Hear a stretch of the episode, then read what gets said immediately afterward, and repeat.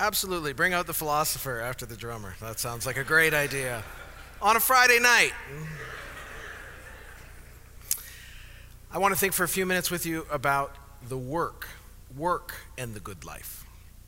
And I want to dive into four themes. So this is, this is uh, i am not going to inundate you, but I, I want to touch on four themes. The first is this.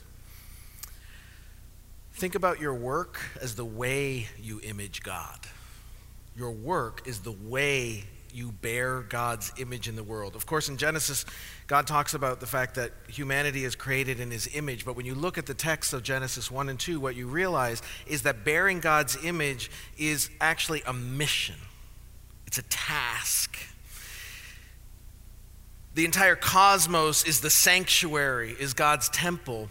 And like all of the other rival gods who have temples, and then they place this image in there that's dead and inert and does nothing.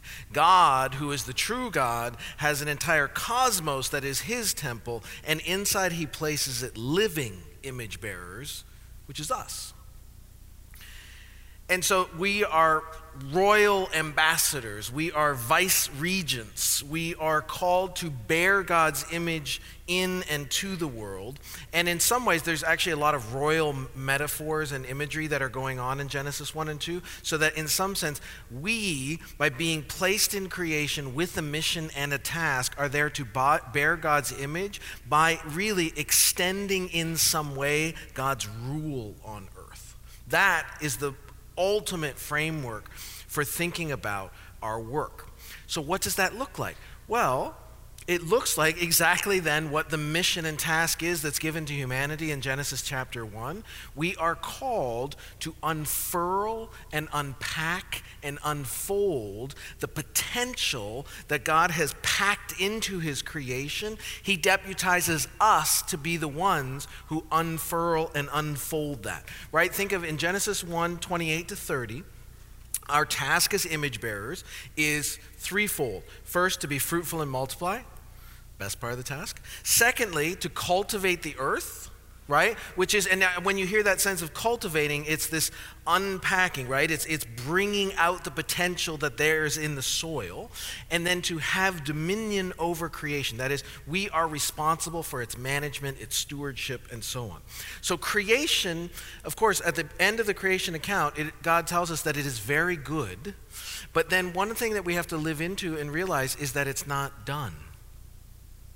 It's not finished. It's very good, but creation is not called into existence with art museums and schools and hospitals and, and houses. All of those are things are waiting to be realized by us in our work. So, our work is how we bear God's image, it's how we extend God's rule, it's how we unfurl and unpack the potential the good that God has packed into his creation, waiting for it to be unfolded. It's why Tolkien says that in many ways, we as creations are sub creators. We're deputized with that task. And creation in Scripture gives us the norms to know what it looks like to unfold that work well.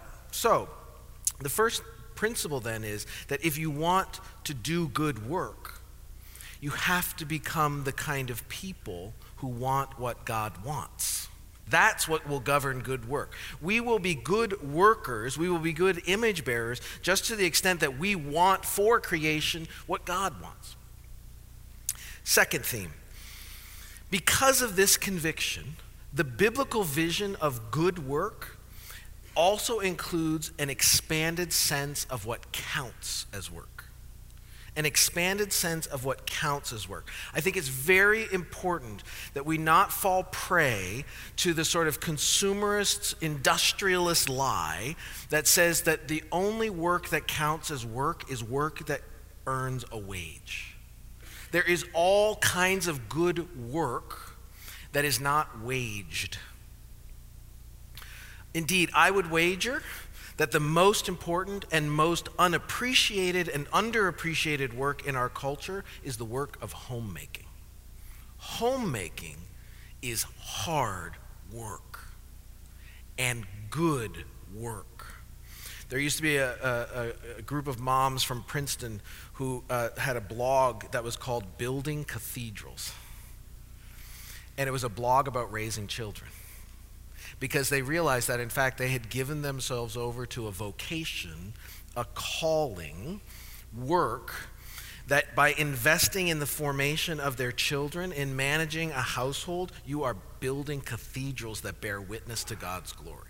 That too is work. So we have a, an incredible sense of what we are doing when we work. We have an expanded sense of what counts as work. And then, third, we of all people, because of these convictions, should be attuned to the tragedy of unemployment and the injustice of work that dehumanizes and degrades. That is, and, and by that, I don't mean that we should just be concerned about obviously blatantly sinful professions. I mean, we should be concerned about modes of work and work environments that reduce human image bearers to mindless cogs in a machine, or fail to honor their creativity and intellectual rigor, or fail to compensate workers justly. The prophet Malachi is so stinging on this point Listen to his pronouncement. He says, Yahweh will put on trial those who defraud laborers of their wages, who oppress the widows or the fatherless, and deprive the foreigners among you of justice, but do not fear me. That's a concern about good work.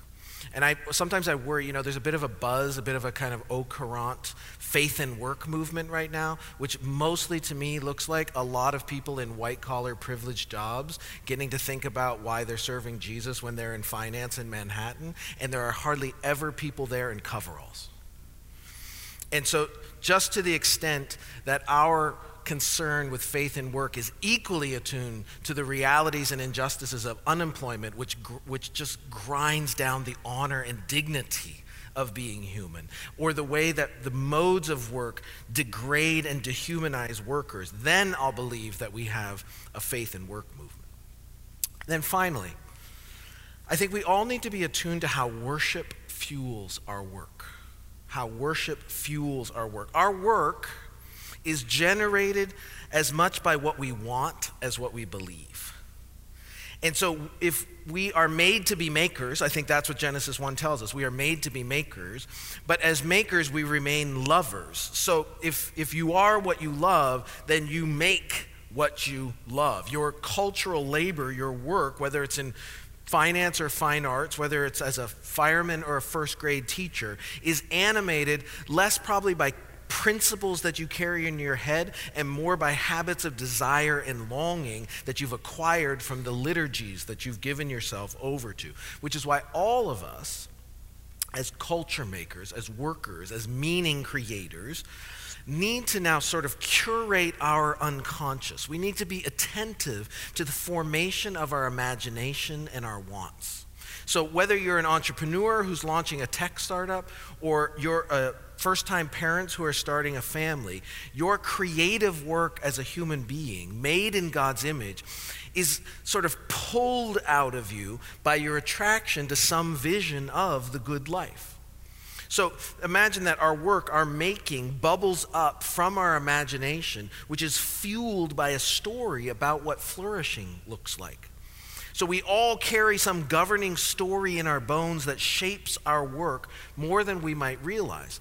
And it's exactly another reason why we need to ask ourselves whose story are we rehearsing in the rituals we give ourselves over to? If you are what you love and you make what you want, then we need to be attentive to how our wants are formed. What do we want? Do we want what God wants for His world? We need to curate our loves, which is the storehouse of our governing stories. So we have to be careful what we worship. It will shape what we want. And it's why immersing yourself in the imagination station that is the church is an integral aspect of your professional development, no matter what your work is. Thank you.